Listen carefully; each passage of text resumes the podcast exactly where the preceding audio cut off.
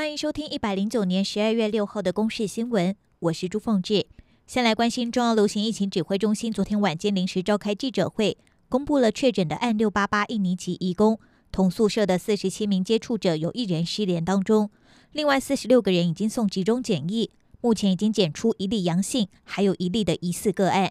而失联移工的足迹出现在台北跟桃园，警政署和移民署目前还在全力协寻当中。同一个空间，只有一个厕所，卫浴设备也只有一个，那我觉得这个是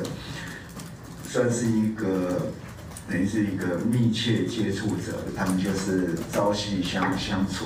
那在一个比较相对密闭而且卫浴的条件也不充分的情况下。根据了解，失联移工足迹位在台北桃园，由于同宿舍隔离条件差，属于密切接触者。陈时中呼吁，家中或工厂移工曾经待在桃园市大园区3民路的一间医管中心待过，请雇主尽速回报，或打1955或1922咨询。因为如果引发宿舍群聚感染，新个案进到社区可能会引发进一步的疫情。他说这里面还有新的个案，那如果进到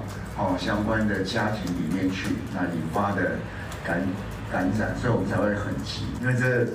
差一天就差很多了。而案688和案695待在宿舍的时间不同，指挥中心扩大召回11月30号到12月4号同住宿舍的所有移工，目前仍在宿舍的移工则要求全数移出，彻底消毒。警政署及移民署已经组成专案小组，比照重大刑案办理，希望能够在最短的时间内就找到失联的30多岁女性越南籍移工。另外关心新北市金山区八烟野溪温泉，昨天下午传出有民众遭到溪水冲走的意外，3名中年男女一起到八烟野溪温泉禁区泡汤，不料先是下起了一场大雨，他们赶紧启程想要离开，正当一名50多岁的徐姓女子准备通过溪水的时候，却失足遭到强劲的溪流冲走。新北市消防局获报之后，出动了数十人紧急搜救，封锁了整条黄溪到出海口，并且在下游处架设拦截绳索。不过由于天色昏暗，天候不佳，经过和家属讨论之后，昨天晚间先暂停搜索，今天早上8点半再继续到金山区3合桥集合搜救。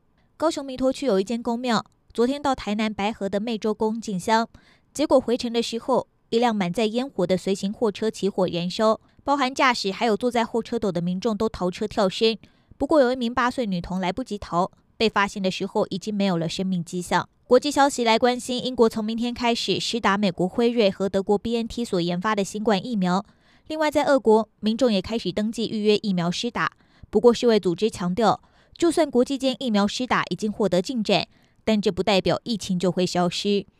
以上由公视新闻制作，谢谢您的收听。